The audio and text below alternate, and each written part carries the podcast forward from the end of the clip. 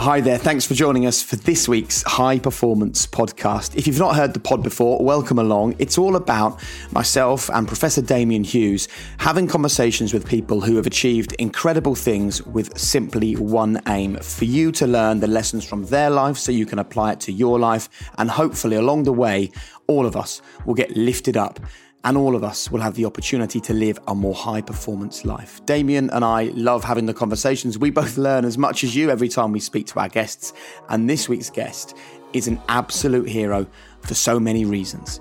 Here's what you can expect.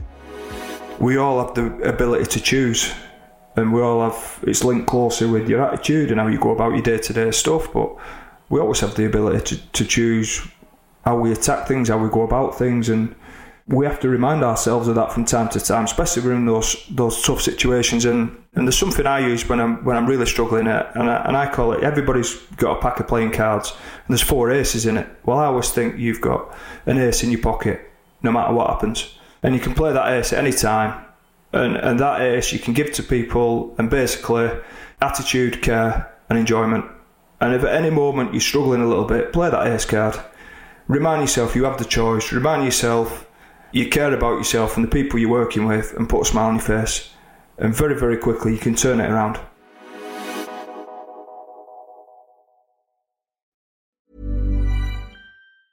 Hiring for your small business? If you're not looking for professionals on LinkedIn, you're looking in the wrong place. That's like looking for your car keys in a fish tank. LinkedIn helps you hire professionals you can't find anywhere else, even those who aren't actively searching for a new job but might be open to the perfect role. In a given month, over 70% of LinkedIn users don't even visit other leading job sites. So start looking in the right place. With LinkedIn, you can hire professionals like a professional. Post your free job on linkedin.com slash people today. Quality sleep is essential. That's why the Sleep Number smart bed is designed for your ever-evolving sleep needs. Need a bed that's firmer or softer on either side? Helps you sleep at a comfortable temperature? Sleep Number smart beds let you individualize your comfort so you sleep better together. JD Power ranks Sleep Number number 1 in customer satisfaction with mattresses purchased in-store. And now, save 50% on the Sleep Number limited edition smart bed for a limited time. For JD Power 2023 award information, visit jdpower.com/awards. Only at a Sleep Number store or sleepnumber.com. I really can't wait for you to hear this week's episode. Don't forget, you can find us on Instagram. Just find at High Performance. You can also follow Damian at Liquid Thinker. And I'd love you as well just to rate and review the podcast because it makes such a difference to us. Um, it means we can reach more people than ever before, and it just helps to spread the word about the High Performance podcast. And while I mention that, a huge thank you this week to everybody for shouting about the pod, for sharing it on their social media channels, to Mr. BPE, who got in touch saying, listening to Eddie Jones on the High Performance podcast, his quote, kids need to be taught and not coached. I love this. I think it applies in more subjects at school than just PE. Are kids pushed towards an endpoint as quickly as possible in order to be better than others? He asks. Well, it's time to meet this week's high performance podcast guest. Sit back, enjoy, and get ready to learn.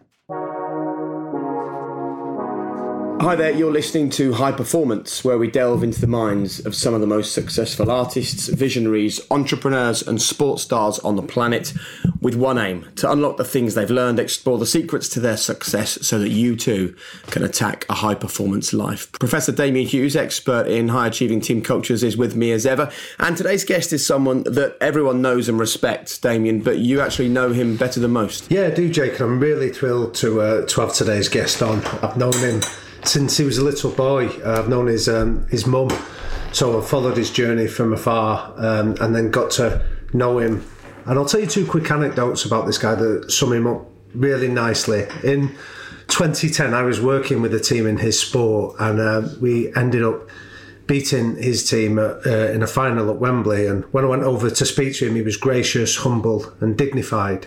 Then two years later, his team beat the team I was working with in a final, and when he came over, he was gracious, humble, and dignified. So, if we talk about consistency of character, and that's a big trait we've spoken about on the podcast series, Jake, this guy is the absolute embodiment of it to my mind. Well, let's get on with it then, because today we talk to a genuine leader. The fact he's one of the most successful rugby league players ever is impressive, but how he got there is what you need to hear. How he kept his motivation to captain a side to three successive Super League titles, how he created, then helped to lead a team culture, the importance of reinvention, the risks of going stale, and as we saw in late 2020 when he raised millions for his close friend Rob Burrow, how you can live a life where your actions really do speak louder than your words. It's a pleasure to welcome to the podcast the Leeds Rhinos Director of Rugby, Kevin Sinfield, MBE. Kevin, nice to have you with us. Yeah, thanks, guys. Thanks for having me on. I'm a big fan of the show, so it's a huge honour. Great. Well, then you'll know what the first question is. What is high performance? Yeah, I've, I've heard this answered a few different ways, and um, I think probably depends on who you are and, and where you are in your sport. But I think for where I am at this moment in time, it, it's certainly getting the best out yourself, and especially the people around you, whilst also constantly striving for improvements. And then I think within that, it's having the courage to take some risks. I think all people who perform at that level need to take some risks at, at, at different times. The problem with taking risks, though, is that they're scary. They often come with the the chance of failure. And I think for a lot of people that listen to this podcast, Kevin, getting past the risk of the failure is one of the biggest stumbling blocks. When did you learn to be able to push past that? Uh, probably early on in, in sort of my rugby career. I got, I got made captain at 22 of Leeds Rhinos, and you know you found out pretty quickly that the club hadn't won many trophies uh, we'd not won a championship for 32 years, or 31 years when I got the job. And I realised pretty quickly if we wanted to change and we wanted to get the team on track and to be challenging for trophies again, there had to be some unpopular decisions made and some unpopular choices. And within that, certainly is, you know, at times putting yourself out there, showing your courage, and just having the courage to fight through some of that some of that negativity, some of those older pros who'd been around a long time, who could have quite easily ripped to pieces some of the things I was suggesting or some of the opinions I had. But what you find is that it was probably the perfect time for us to implement some change, and I was very, very fortunate that our older senior players hadn't won many trophies, so they were desperate to win and were willing to try anything. So it was almost some great ingredients thrown into a, a cauldron, and, and thankfully, although at the time, you know, I was really concerned about how some things may land. As soon as you start to get one or two results, people jump on board with it. So, can I ask you around that culture that you created then, Kev? Because we have a lot of people listen to this podcast from a range of different backgrounds, whether they're teachers, medics, or amateur or professional sports people or business. And they're all listening to find out what that secret sauce is around high performing, successful cultures. So, how would you define that? I'd start by saying it, it, it's not just one person's job. I think it's if you're part of a, an high performing team, or, or, or you you know you work in an office, or you're you're a fireman, and you work part of a team. Whatever it is you do, there has to be a cause. There has to be a common goal that you all share. There has to be an element of sacrifice within there. There has to be an element of people being unselfish. But a lot of when I look back on my, my sort of my playing career and the changes that we made, it was almost we had the perfect circumstances. We just needed some good people to implement them. And uh, I'm going to keep using this quite a bit because it, it, it, this is how I lived it. But I just feel so fortunate because the people I were around with were very like minded and just wanted to win, but also wanted to win the right way. Had a lot of integrity about what they were trying to instill the way we wanted to go about some things. And, and ultimately, if you if you pull culture apart, in my own opinion, it's it's the beliefs and behaviours that people have and show. And when you unpick some of that again, you end up right back at your standards. What standards do you live by? And without saying it, we were happy to hold each other accountable in the right way. But ultimately, the driving force was always that the team came first. And if that meant sometimes your nose was put out of joint, you dealt with it and you got on with it and you took it in the right way. And and ultimately, I suppose if I look back now and if you wanted a phrase of what that was, um, probably the standards you're prepared to walk by are the standards you're prepared to accept. And you know, we knew if if there was something needed saying and, and, and we didn't address it, that it could fester and, and cause an issue down the line. But I absolutely uh, mean this. You know, I was captain of the side for 13 years, but I had some wonderful leaders around me that without them, we wouldn't have got anywhere near what we did. They were so important to me, the support they gave me, but also at different times, for me to have the, the humility to say, you're better at this than me, or I think actually your voice here would go far, would resonate far further than what mine would. Um, just having that appreciation, understanding of the people that were in and around me, then I was so fortunate. But that intrigues me, Kev, because you had some people that fitted a stereotype of being what you'd imagine a leader to be within a, a very sort of macho sport like rugby league. You know, you had some big uh, guys that had loud voices and big characters to go with it, and yet I always perceived that you were more of a quiet leader that you led through example. So, how did you go about finding your place in a dressing room like that as a leader to set those standards and be listened to and, and followed? Uh, well, well, I think first of all, actions speak louder than words. So people want to see the behaviours.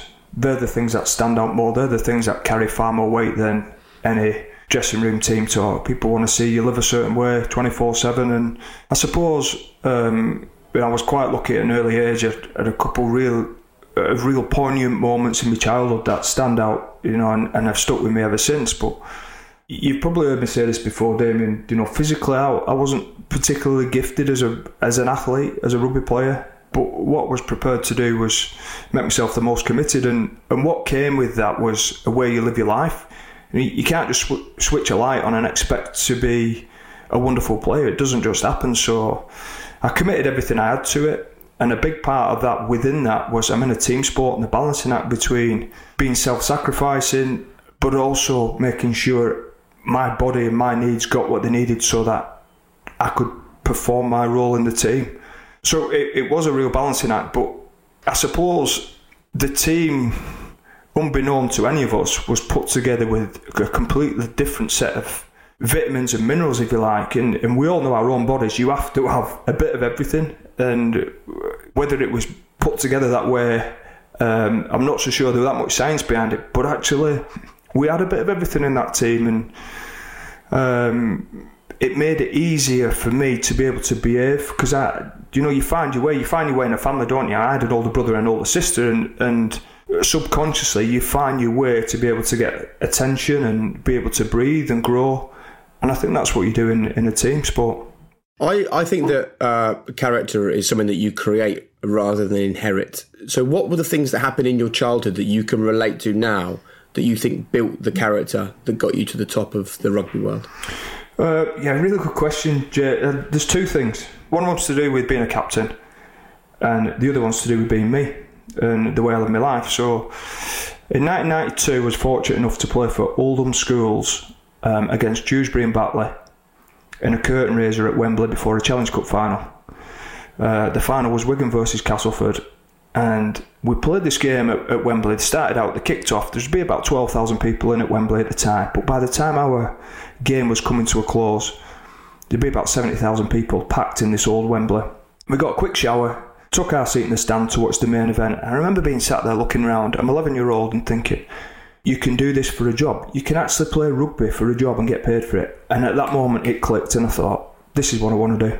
I want to play in front of these big crowds. I want to represent whichever team it was and, and win trophies. And I knew I had some talent, but I knew I didn't have an X factor. I didn't have a secret ingredient that a lot of kids have.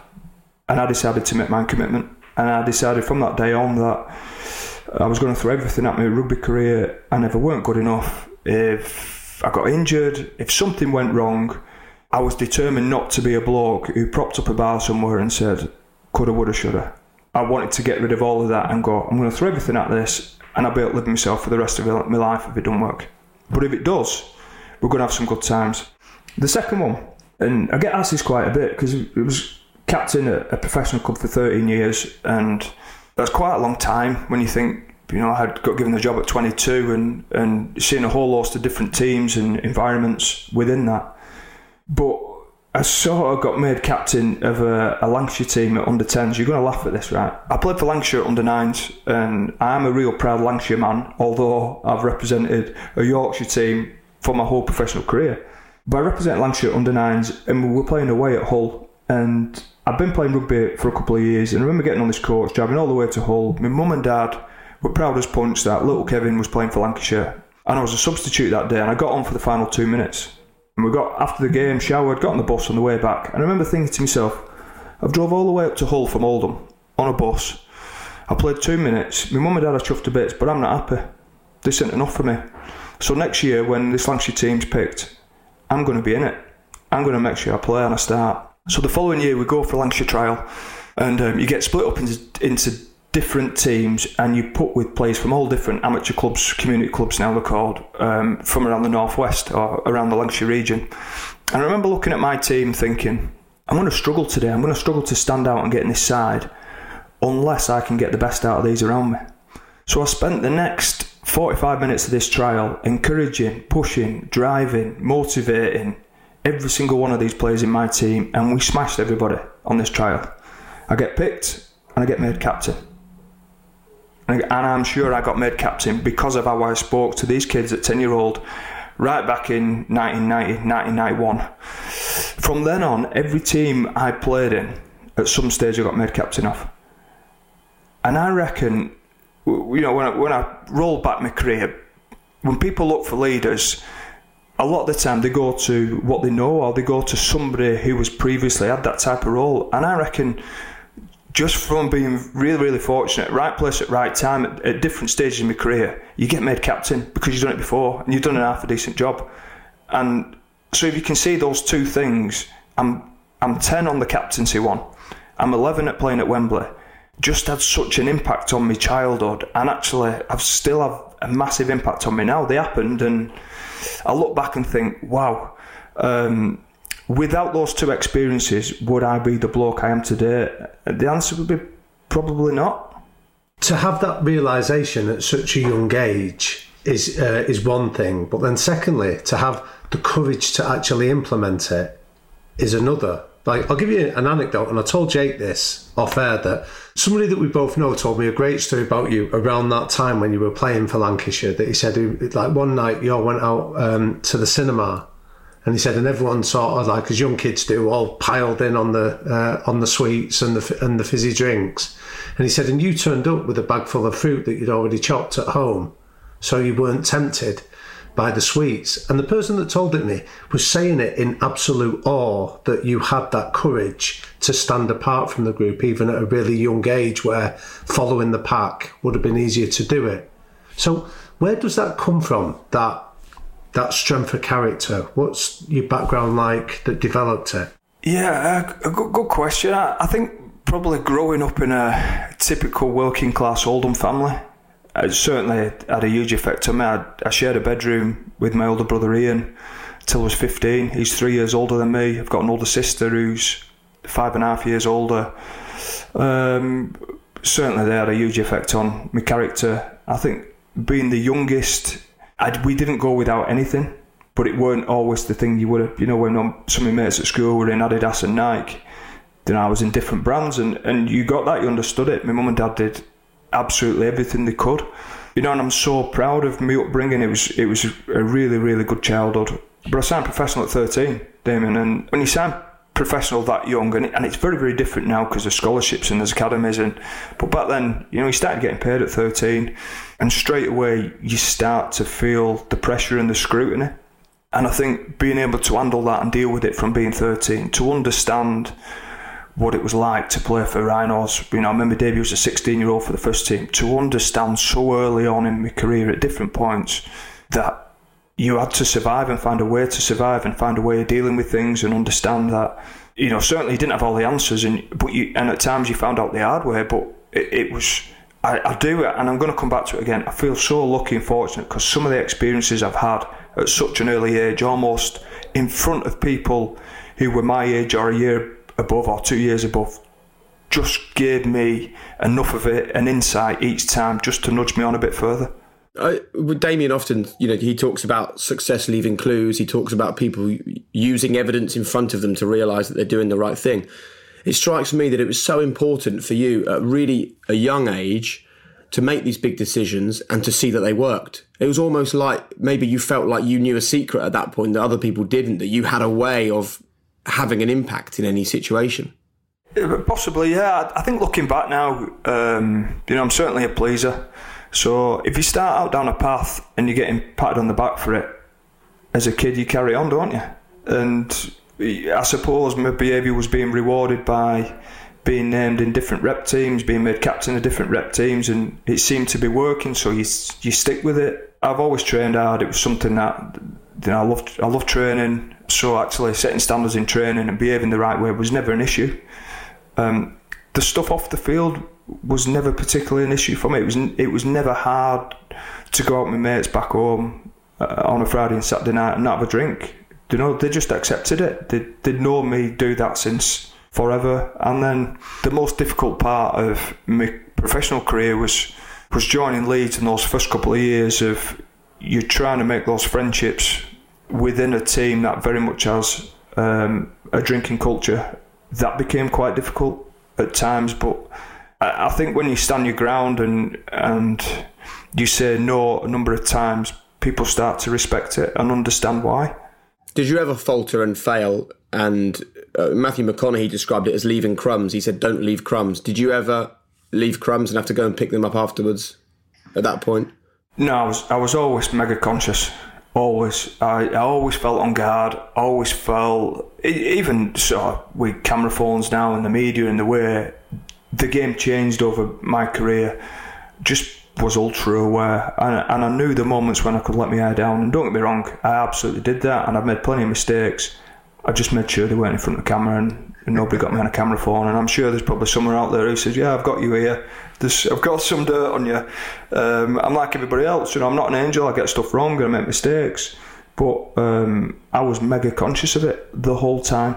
And w- what that enabled me to do, certainly when you know we're in those environments where to put people in taxis, was to send them home, was to put an arm around people and say, "Come on, you've had enough," or "We're in the wrong place here. Let's get out of here. Let's move on." I think it, you know it comes with responsibility. I think at a young age, mine was very different, but I was in my late teens when I landed a job on Children's BBC, and it was made really clear to us that you have a, a responsibility to represent Kids Deli in the UK. So there wasn't any drinking. There was no going to strip clubs. There was no smoking in a public place. There was no doing anything that didn't feel like a children's BBC kind of behaviour publicly. But I remember I'd go out and I wouldn't drink, but the following morning I'd wake up absolutely paranoid about having been out. What if I did something? Did I say something to anyone? I'd lie in bed for not necessarily hours, but probably an hour, replaying the very thing, all the conversations I had, all the people, and it created like a paranoia but it was but it was a safety net as well. You know, I'm kind of glad I had it because it just meant I didn't make any of those mistakes. I don't know whether you you had at any time that anxiety maybe relating to that, which I certainly uh, did. I, I, reckon working in children's TV, it certainly would have been less forgiving than a rugby club and a rugby environment. So I, I probably was able to push the boundaries a bit more than what you were. I think, you know, absolutely you'd have been dragged over the coals and massively scrutinised within our environment, um, you know, I, I, certainly had some flexibility with, my, with my behaviour because I knew it at any time I would never be the worst. And it was also my responsibility to make sure that, and a number of others, that for that person who was the worst behaved, he got looked after and cared for and put in a taxi, or, uh, you know, we, we'd leave one or two of the other ones who liked to stay out a bit longer. You know, that became their responsibility to ensure whoever it was got home properly and, and safely. So can I ask you then, Kev, because having been around the setup where you were so well respected, I know some of these characters that you're describing about that would have pushed the envelope or misbehaved or got themselves into trouble. And I was always intrigued to watch how you handled them. And I always think that when you spoke to them, they did listen. I saw them sort of like that facade, that front would drop away when you went and spoke to them. But I think it'd be helpful for people listening to this to understand how did you deal with people that did step out of line within your environment where you were captain? I have a firm belief that your senior players run your club. Uh, and I find that now in my role that I've got around us, the senior players are so important because they set the standards, uh, they make people accountable, and effectively all the big decisions that they have such an influence uh, throughout the group that, that they make sure things get done. Because we had such a difference of leaders within the group. You know, at any one time, you know, it'd be really easy for me to whisper in one of our leaders' ear and say, "You be good cop, I'll be bad cop," or flick it around. And we bought, we tag team up a fair bit, and I think at times I have no doubt that you know players rolled their eyes at me. Oh, look at you, Mister Perfect. You never do anything wrong.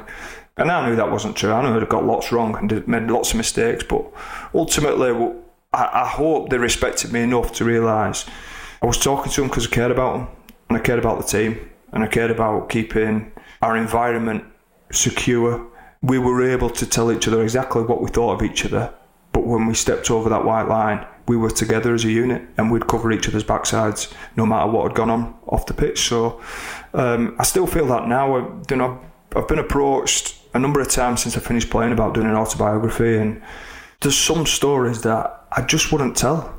They're not, they're not for anybody else. They were for our dressing room at a certain time, and um, they stay within my own mind and whoever was involved mind. Because ultimately, when we crossed that line, the fact that some of those stories, anecdotes, things that happened never got out those players repaired us in how they performed on the field. And very, very quickly, if you know, if somebody was so far gone, so far out of line, they didn't last long. You know, they stood out like sore thumbs, and the coaching team, your management team, moved them on very quickly. So, you know, we were more than happy to to carry a bit of fat, if you like. But when it got to the stage when it were affecting your team harmony, then that's when the coach stepped in and, and understood his role in it. Have you listened to the Siya Kolisi episode that we did? No, I haven't. No. When you listen to that, he talks really well about emotionally connecting with the players in the dressing room in a in a way that perhaps traditionally, fifteen or twenty years ago, you wouldn't have seen in any professional sports. Because he said that when it really mattered on the pitch, the fact that you had had a hug with your teammate, you'd spoken about the difficulty in their marriage, you'd had a discussion about an ill child, you'd you'd gone forehead to forehead and told them that you'll do anything for them. He said if you can get to that place with them, when you're out on the rugby field and it is backs against the wall and it really matters, you look across and you don't just see a teammate, you see a friend, you see someone you're emotionally connected to. Is that an experience you can relate to from your time as a player? Very much so. What goes on off the field determines what happens on it. I have a couple of quotes I say to myself all the time, but certainly as, as a as a player in terms of training and behaving, I always felt what you did away from training was more important than anything you did at training. When nobody was watching, that was when you were really tested. But if you could deliver when nobody were watching, it was really easy to do when thousands are watching. But certainly as a team, what went on behind closed, a bit like a family. Eh? Do I remember stepping out of line as a kid? I remember my brother doing it um, a fair bit more than I did. Uh, but it was all right for my mum and dad to be critical of him internally, but externally, they were so protective of him and and of me. And I think that's probably how our teams operated. Internally, we were all right being critical of each other as long as it was respectful and in the right way. But actually, the outer world saw this completely unified group. And, and I think those that are involved in that draw strength from it and trust in it. And it's absolutely transforms onto the field. You know, when you need somebody, when the bullets are, are being fired and it, you're 79 minutes in, you need a try, you're on your own goal line, you're really struggling as a group, everybody's gone.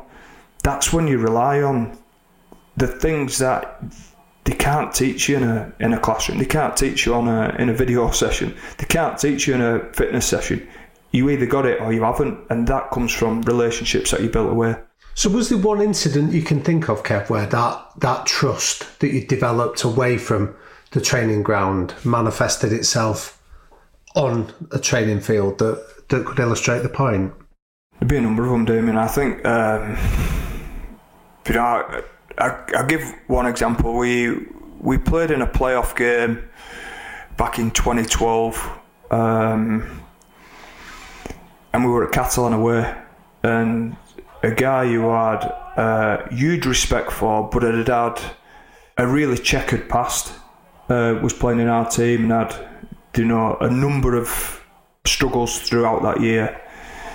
And we're backs against the wall. We're over in France. Uh, we'd finished fifth that year. We're trying to put our way through. We'd just been pumped off Warrington in the Challenge Cup final, trying to find a path through to, to get to a grand final, make sure the season went a flop. And you know, this this one guy who's, who's gone through a fair bit just comes up with a game changing run for us and sets up a try. And you know, for anybody who's a Leeds fan, they'll know exactly what I'm talking about. But just actually, he wouldn't have been able to do that if it wasn't for the support or wasn't for the belief that the group had given him. Do you know what I mean? There was so much going on away from here, and, and almost like he had two families. The family away from from Leeds Rhinos was he was struggling with a little bit, but absolutely the Leeds Rhinos family was his rock and believed in him and understood that we were here to help him and care for him, and he delivered. There'll be people, Kevin, listening to this who maybe would struggle to believe they could have the mindset you had as an 11 year old, but they would absolutely love to really understand the the specifics you did for creating cultures and dealing with people and emotionally connecting on a different level. You mentioned there's a couple of sort of phrases or quotes that you live with. Could you share with us the the sort of things that that you say to yourself, the self talk that you think has been crucial? Yeah, uh, the, my favourite one is uh, to become a champion. You have to be a champion at home first. Um, I use that all the time because actually um, that, that's probably how I lived my life from being 11 I understood that you know throwing everything at what I wanted to do and be was really really important. But there was a way of doing it as well. You know, I'm really big on integrity and having just being really honest with people. And, and sometimes I know that can come back and bite on the backside, but it allows me to look in the mirror every day uh, and know that sometimes, well, you know, if, I, if I've got this wrong because I've been too honest, I can accept that. I'm all right with it. I said the other one already before. It's what you do when nobody's watching. And another one I came across, and it's amazing where you get different quotes from Jake because do you remember when um, Falcao signed for United? Yeah. yeah. So he was going for a really rough patch, and we're going back to 2015. Um, and I had a pretty rough patch in 2015. Uh, we won the treble that year, and it was a wonderful season. But I found myself halfway through it, and I was out the team, staring down the barrel of my final season of playing league, of being captain in my 13th year, and I can't get in the team. But Falcao was struggling at United, and I saw a quote his mum said, right, which is crazy, isn't it? But Falcao's mum said, through adversity comes blessings. And I'm not religious, but that's pretty much how my career has been. You know, whenever I've been faced with a rough moment, a bad time, an injury, a poor performance, not being picked for a side, that's when it's really tested me and brought the best out of me. And it's certainly something that sticks with me every day now. Whenever it's going tough, and I know that there's going to be some good times. Might not be straight away, but if you work hard enough, I'll make it happen. See, but as I'm hearing that, Kevin, I'm reminded of a conversation we had back in um, 2008 when we were in Australia. We were going to the uh, the semi final of the Rugby League World Cup, and you'd been left out of the team. And I remember me and you talking, and you had a lovely phrase that stuck with me that I still use today, where it's "good things happen for good people," and you had that optimism that things would turn, things would get better. As a child of two boys yourself, and there's a lot of people listen to this that'll be thinking about how they can relate your consistency of character to their own children. What kind of lessons do you pass on to them that try to instill that that same consistency in them? It's quite tough that because it, I think the best example of it is is having the experience yourself. Uh, you're right. I can remember that like it was yesterday, being left out for that semi final my youngest, who you know would have been ten months old, was in hospital with, with bronchitis. So there's a fair bit going on, and it hurts, doesn't it? It hurts when you get left out of a side, especially a game of that magnitude. Uh, it's for your country, and it's tough. But I think I do believe it. Good things happen to good people. I, I got an experience of being left out of a side when I was 19. Best thing that ever happened to me. I got left out of a cup final. So I got an understanding really early on how to deal with some of the things that happen in professional sport. And I was able to draw on that again in 2008. But it certainly is tough. I think as I got older, I got better at dealing with those difficult times. You know, I understood that pulling the covers over and staying in bed because I didn't want to face it wasn't going to fix it. You had to get up and face it no matter how much it hurt. The irony in this, the longer you leave it laying in that bed where you think it's going to help, it makes it worse. So you're better off getting yourself up and throwing yourself at it and going, right, well, at some stage I've got to fix it. So let's start fixing it now and, and understanding that those difficult times are really important and they get thrown at you from time to time to test you. That's life. So when I, when I look at my career, I certainly got better at dealing with it. I'm still not great at it, by the way. It still affects me and hurts me. But if you can meet with triumph and disaster and treat those two imposters just the same, I know it's um, a phrase that means a lot to you, Damian, but uh, absolutely, as I, as I got older, I got so much better at dealing with that roller coaster and those highs and lows. I certainly became more balanced, and hopefully, through how I've behaved at home, And through the experiences, you know, my children have seen firsthand, they've understood that. Um, hopefully, I've passed some of that on. How old are your children, Kevin? Uh, 16 and 12. So if I went to them both and I said, Tell me the most important message that your dad has ever given you, or the biggest thing you've learned from your dad, what do you think they'd say? It, it'd probably be something like make sure you enjoy what you do. You know, they both play sport, and ultimately, we all have our own reasons of, of why we should take part in sport. Why should we team, we should be in team sport? The benefits I got from playing team sport were all about enjoyment. We're all about making friends and uh, building relationships and sharing in memories with a group. And that's certainly something I tried to pass on to them about enjoying the sport, enjoying what they do. Especially if you're going to spend a lot, a large part of your life. Same with school. You know, you spend such a large chunk of your life at school. I know they're not at the minute, but you spend you spend such a, a large time there. You should try and find a way of enjoying it, whatever it is. Same with work. you've got to find something that that drives you, that gives you some enjoyment.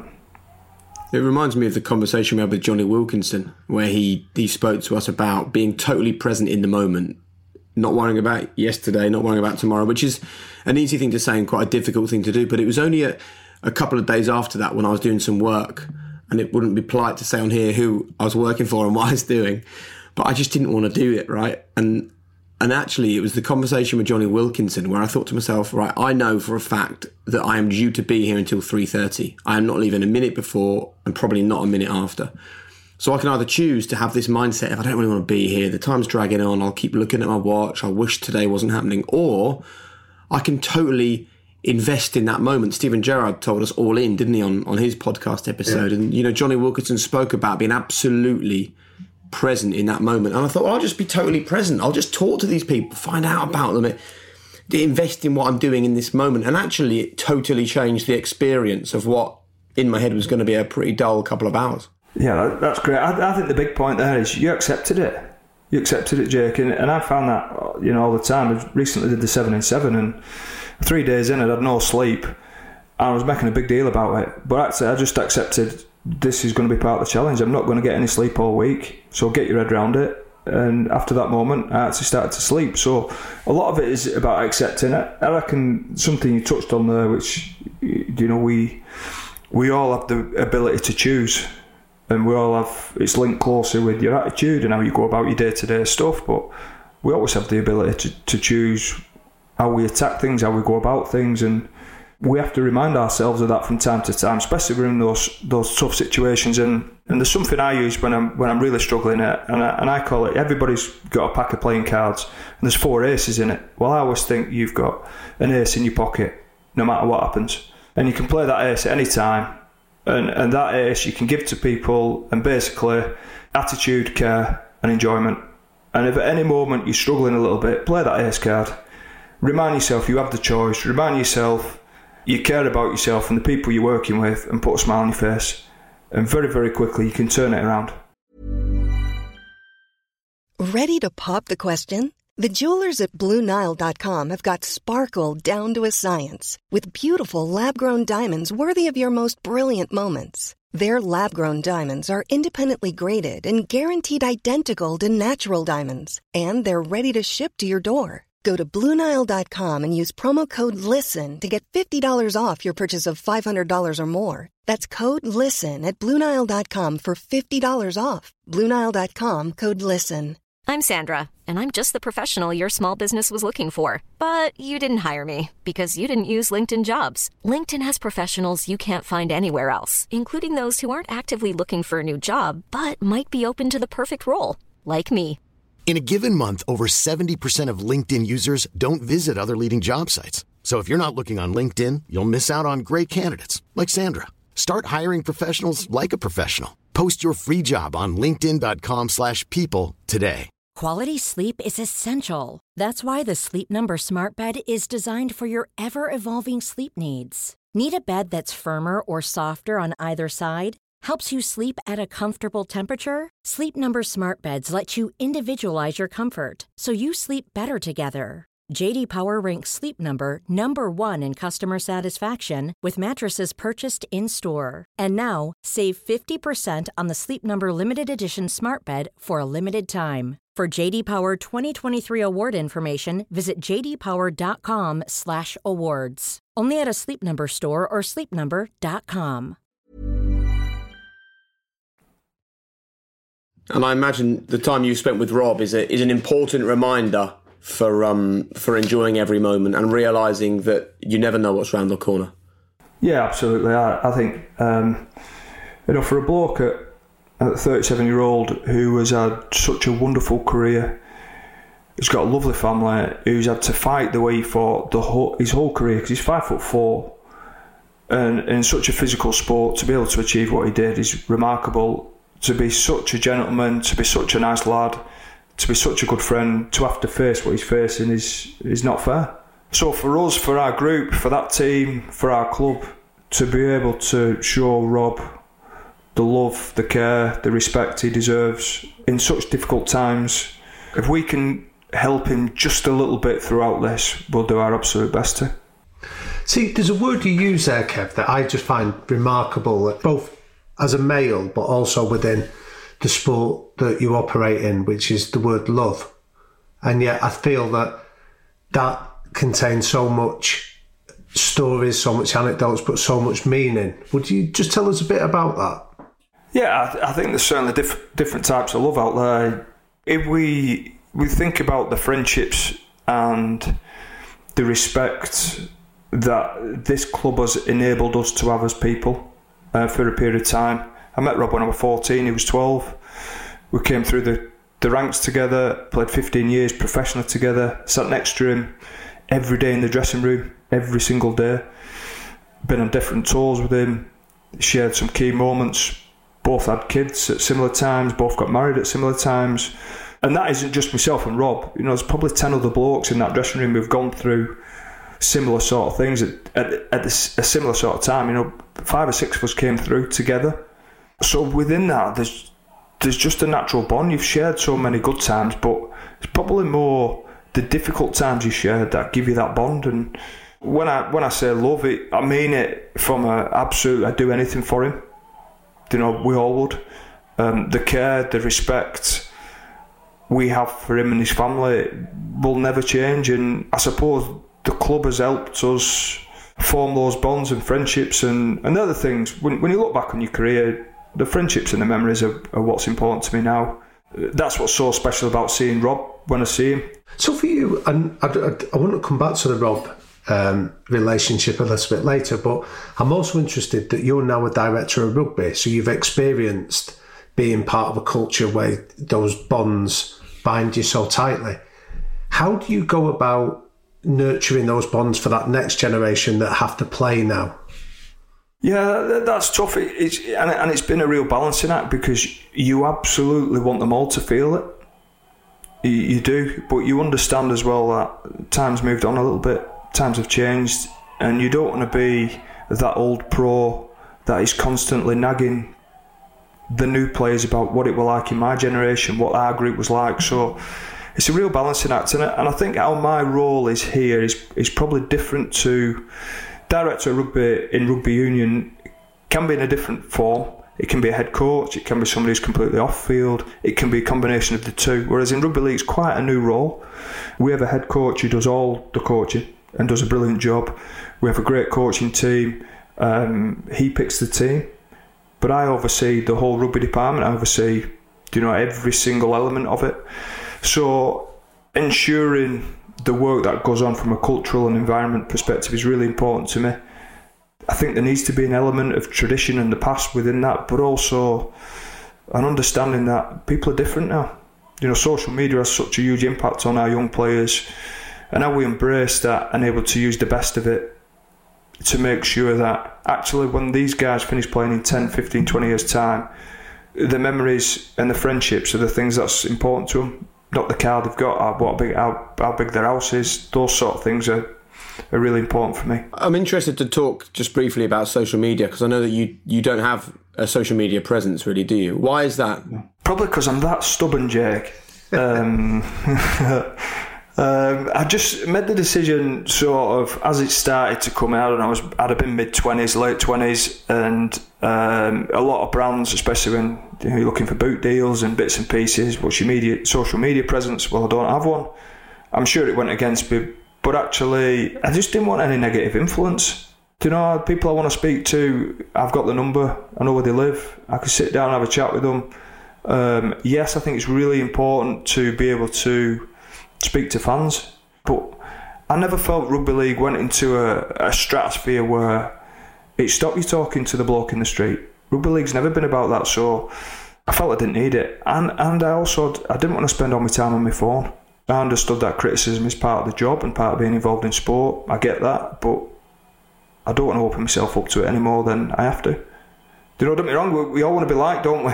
We want to be liked and... Yeah, but the, I think the problem with social media is it doesn't make you... Very, very few people on social media would say they feel loved because you can get a hundred nice comments and the one bad comment is the one that impacts you.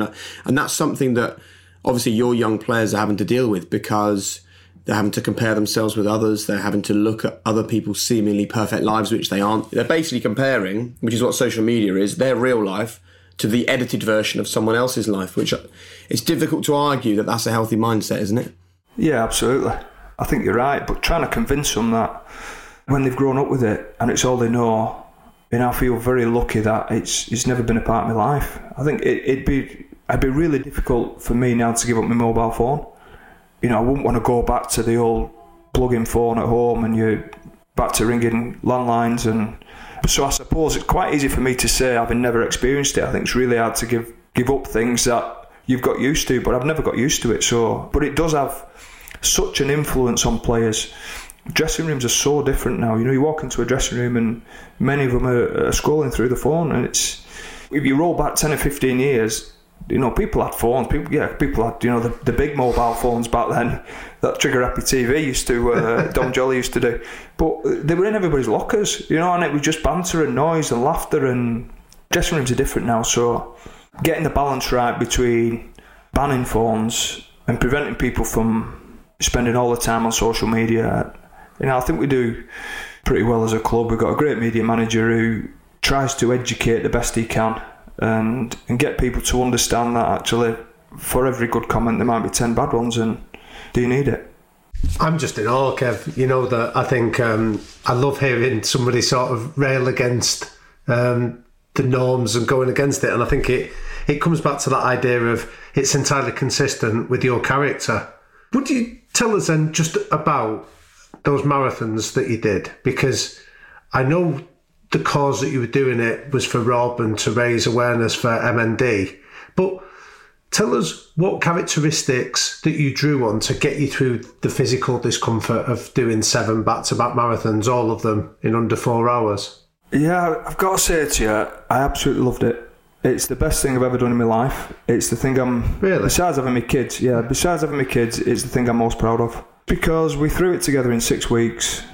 We're in the middle of COVID To, I spent so much time dealing with my local MP, people in Leeds, and, and they were brilliant. You know, Debbie Abrahams in, in Oldham was fantastic. Tom O'Riordan um, was wonderful in Leeds.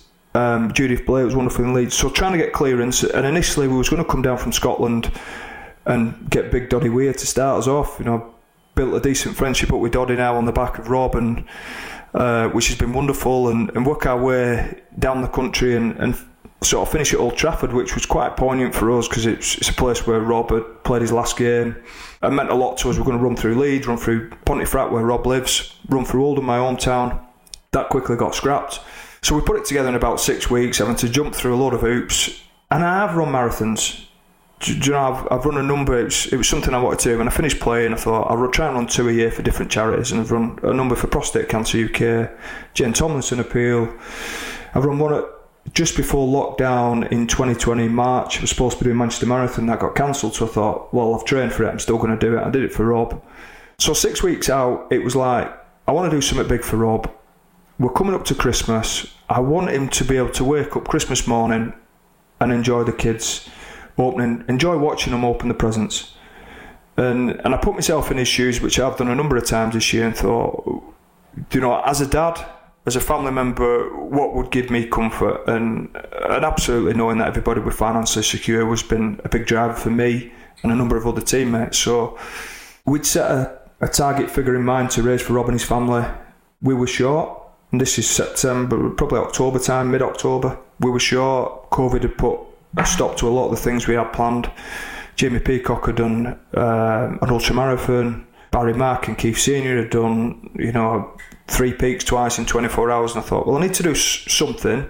Um, at the minute, the best thing for me to do is run, but let's try and get near this magic number, which which we thought for Rob and his family, and we wrapped it around the seven, 77,777 was the target. Seven marathons in seven days. And six weeks out, we announced it, and I'm staring down the barrel of, right, well, uh, I'm run fit and I can run marathons, but I've never run back to back marathons. We wanted to put a time limit on it because we wanted people to take us seriously. We felt that I've seen what Eddie Izzard's doing at the minute 31 in 31 days, which is unbelievable, remarkable. Um, but we felt to get any traction, given the fact we were only doing seven, we had to put a time limit on it that made people sit up and go, yeah, this it's pretty impressive what those guys are doing. So we threw a team together. The hardest bit in all of it was uh, the training. So I'd, you know, I've, I've run I've run three marathons this year already. One for Rob, two just you know for my own well-being really throughout lockdown and throughout different periods of the year. And a good mate of mine said the best training you can do for a 10 in 10 is a 3 in 3. Now, bearing in mind I'm doing a 7 in 7, I sort of said to him, You're mad. There's not a chance I'm doing a 3 in 3. Three days later, I started off on a 3 in 3, and um, that was the hardest thing I'd ever done, including 7 in 7. I got on day two, it'd be about an hour, an hour into day two, we're in deepest, darkest Oldham, it raining, it's like horrendous, windy and those questions that everybody asks themselves what on earth are you doing? What are you doing here? Think about what, what you're attempting. You're crazy. So, how did you get through that, Kev? Because that really does intrigue me. Uh, well, it, it's funny you ask this because it didn't last long. It didn't last long. It, it, I had a mate who ran uh, day two with me, and we got to this point, and I had a mate on his on, my, on his bike as well, Daryl, who, who came with me for, for all seven. And I'm like, will you shoot me? I've had enough. I just want to go home. And we came to a hill. No word of a lie. Came to a hill and I, and I said to my mate, just get behind me, get me slipstream, I'll get you up here. I found another gear, blasted to the top, and I was fixed. I was like, we'll just get this done today. And as soon as I get today done, I've done two. And I'm going to do tomorrow no matter what because I'm going to prove that I can do three and three. The minute I'd done three and three, I knew we'd do it. I knew we'd do seven. I knew I'd get them all under four hours. Tell me how you reacted to the amazing response of the media and the public because from this conversation we've had, if I was to sum it up, I would say that you're someone who has spent his life earning respect, not earning attention. You only do things for the right reasons. Yet you're the one on the front pages of the papers, not the other people you've mentioned who've also done amazing things for Rob. And it wasn't even Rob on the front pages, it was Kevin put on this pedestal for this amazing achievement. Did that sit comfortably and easy with you? At times, no. I, th- I think you'll hear me refer to the team all the time because I wouldn't have done it without them. They were brilliant, and it was a it absolutely was a team effort. I mentioned Phil, our media manager, earlier, and without Phil driving it like he did from a press point of view, without him putting together the little snippets each day, without him organising the BBC interviews and and all the different radio interviews we did, the IT, ITV turn up, Sky Sports News, we just wouldn't have had the cut through. We wouldn't have had the support I think timing was really important as well. Um, the grand final just finished that weekend when we started. You're back in deepest, darkest COVID. You're on the run up to Christmas. People feel a little bit more generous. We couldn't have done it at a more perfect time. The support was incredible, and, and you're right. You know, there were different times in the marathons. On every day, I broke down and was teary and choked up, and I didn't have a clue why. I just did, and and I think the support we got absolutely fueled each run. You know, day seven was easy. And I, and I don't say that with any arrogance at all. I just knew we'd do it. I ran past my old school, my old high school, Saddleworth, and the, we hit a million pound as soon as I stood outside it. There were a couple of moments where you've gone. We we ran past Rob on day five. He just had this mural put up in Leeds, the minute, the second I run past Rob at this mural, we hit half a million. So everything was telling me, just keep going here, just keep doing what you're doing because there was a wave of support from everybody, but the MND community were just, for all of us, we were bowled over, we were overwhelmed and you know, I've thought about it since because you do hit a bit of a lull afterwards because you've been on such a high and I had no sleep, I had no sleep throughout it. Um, was on such a high that I, did I do it again tomorrow? And I don't think there's a better feeling than than giving people hope and know that you've you've made a difference. Might, only a small difference, you know, but we're 2.7 million more of a difference than what would have been if we'd not done it. And if you'd have said to me today, would you have been happy in your initial target? I'd have snapped your hand off. What an amazing story. Um, look, we have a lot of people that listen to this podcast, Kevin, and they will be in awe of the fact that at a young age you were single minded and you were determined and you took that into your career and you carried people with you and you lifted others up. Um, and that's probably a big takeaway from this is that from a young age you realise that maybe your superpower is raising those others up around you. But what would you say though to people who really want something, but they struggle to know what it is? They want to be successful, they want to have an impact, but they don't know where to turn. Or even the people who know what they want, they're putting the effort in and they're not getting the rewards back, and it can feel difficult sometimes. Um, yeah, do you know, I feel a little bit like that myself now. You know, I finished playing and, and you start a new role. You know, I studied throughout my career and there's nothing quite gives you the satisfaction that, that playing gave me. It's, it's different. So trying to find ways of being able to feel good about yourself, trying to find ways to give you the moment of Andy Dufresne sat on the roof in Shawshank when he feels free and he's had his mates have had a couple of beers. Trying to find those moments are really difficult. They're really difficult, and and I, and I think what distorts people's views are how everybody's putting the life. We mentioned social media before. Everybody's telling you how well they're doing, how good their life is, all on social media. But you unpick that a little bit, and you understand that actually Do you know at times you have to struggle a little bit. You have to go through some rough rough times. You have to persevere with getting where you where you'd like to be. Now, some people don't know where that is. I understand that, but set off somewhere.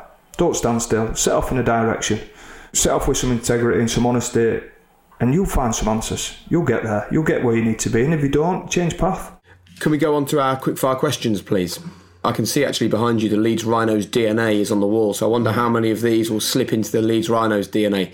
The three non negotiables that people around you must buy into. Uh, team first, work hard, and have humility.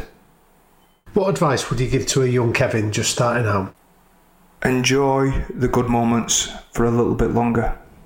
Do you think that you could have been as successful if you'd done that though? I'd like to think yes probably a balance of we've all seen cool runnings. Um, instead of being Derice in the bath practicing the moves the night before, I'd have liked to have had a little bit more of Sanka in me. But perhaps, yeah, perhaps you're right, Jake. Perhaps that wouldn't have allowed me to be who I am and what I am. Perhaps it'd have been a very, very different outcome.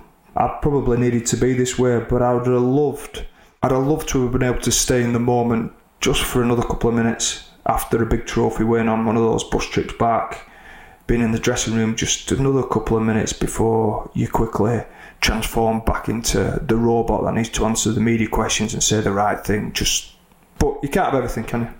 Don't forget, you might look back in 20 years on what you're doing today and wish you'd been in the moment a little bit more. So there's there is still the chance to be in the moment, you know. Yeah, I, I, I certainly think I've got better at it. Um, I, you know, I mentioned the seven in seven earlier, and we, we talked through it a little bit. I think that's why I enjoyed it so much because I allowed myself to to really enjoy it. And and I tell you a little story. We were day three. I had no sleep. We set off on, on the marathon. and I ran angry, and I've got two mates who who set out to run with me. One of them got injured two weeks before, but I've got a good mate of mine. It's his fault I started marathon running in the first place, and I had a plan every day to set off hard for the first hour and then pull back, knowing that I had time in the bank. And I set off running, I was angry, and I just kept my foot down. And I kept my foot down, and I kept my foot down. And I finished the marathon, and it was the day we did the quickest time. It was 3.34, and I come in and I'm like, well, that's brilliant, but how selfish am I? Because this is about a team, and, and I got it wrong today. So I slept on it or tried to sleep on it. Following morning, pulled the group together and I said, apologise, I've got it wrong. We've got to stick together on this next one. I'm sorry. I forgot what this was all about. I've run angry. I'm tired. But absolutely, we do it together. We complete it together. And I think taking that competitiveness away really, really helped me. And Now, now I weren't competing with the guy I was running with at all. I weren't. I was competing with myself, but but it weren't about that. It were about getting it done and doing it for my mate and and for us all to do something we were proud of together. So we had those memories and friendships again that I've touched upon.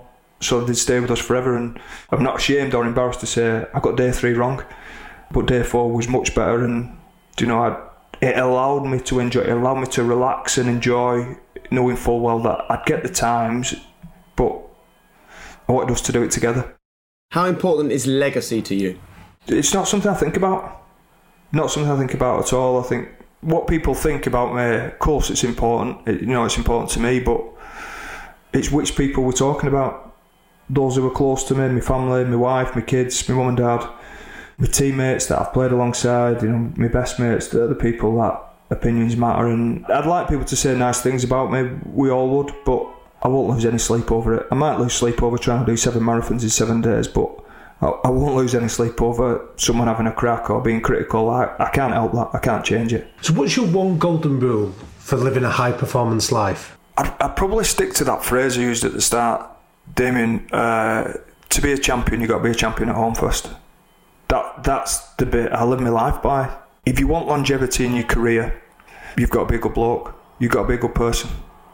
It's been so nice to sit and chat for an hour, Kevin. Um, you know, so, I was thinking while you were talking, there are so many podcasts these days, and a lot of them are about people trying to sort of share um, information about how to live a great life. And I think some of them, a lot of it is for show. And yet, when I sit and I hear you talk, it just makes me realize that maybe I think your superpower is that every single thing you say and everything you do is absolutely real. You can back it up with complete belief that you're you're saying and doing what you really honestly feel, rather than sometimes the things that are making you look good or making you feel good, you know? Oh, well, thank you. Um, you two have been so kind.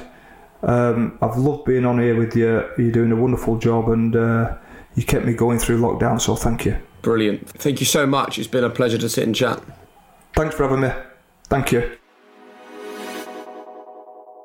Damian. Jake. Having um, known about Kevin Sinfield but not knowing him at all, I loved that conversation because, like I said to him, I feel that we live in a world now, particularly with social media, right, where we're bombarded with style over substance. People saying things that they've read on other people's walls or quoting quotes that they don't really live by or they don't believe in, but they put it up and they say it in a really brash manner and then it has more of an impact with people. Every single thing he said was said for the total opposite of wanting to show off and wanting to be brash. It was just about abs- he's totally connected to what he truly is, isn't he? Definitely. You used a lovely phrase during the interview, Jake, that I, that really resonated with me uh, around Kevin, where actions speak far louder than words. And I think he's a good man who does lots of good work in the shadows. He's not looking for the attention. He's just looking to do the right thing every time. Uh, and as long as he looks at himself in the mirror at the end of the day, knowing that he's squeezed everything out of him, he's, he's acted with integrity. I mean, that was a word that he used a number of times in our conversation, and he's a man of real integrity, not looking for likes. He's he's he's looking to like himself. And I love his phrase that he that he lives by: "Through adversity comes blessings." I mean, that's a powerful one.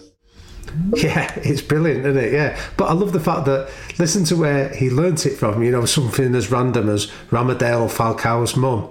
And I think that tells you something that this is a man constantly open to new ideas, open into ways of improvement, open to ways of getting better. You know, I know that he was listening to uh, the first couple of series that we've done while he was on his training runs, you know, and I think that isn't to pat ourselves on the back. It's to give an indication that he's a man that's reached the summit of his own sport, but he's still looking to how can he improve, how can he get better. And that the fact that that quote came from Falcao's mum and it's Kevin Sinfield's number one quote, that actually means a lot to me because, you know, I live in a world where when you used to be on kids' telly and now you talk about football, you just live in a world on social media where you're constantly told, oh, you know nothing about football. Why would we listen to you? What I love about that from him is that don't base the way you live your life or how you think about stuff on where it's come from and your opinion of that person and pigeonholing people and putting them in a bracket that they can't inspire you or whatever.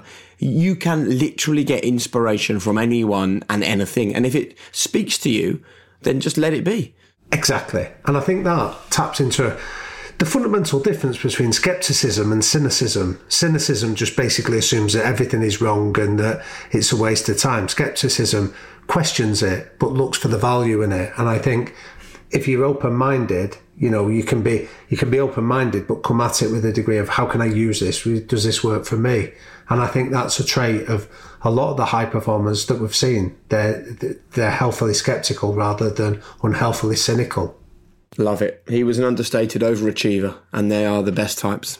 Yeah, exactly. I've, I've come away from it feeling better about myself and the world. And I think the effect that he had when he was a 11 year old lad looking to make his mark at Lancashire schoolboys of trying to make people better. Both of us have walked away from it feeling better for having been there. So that integrity piece is running through him still now.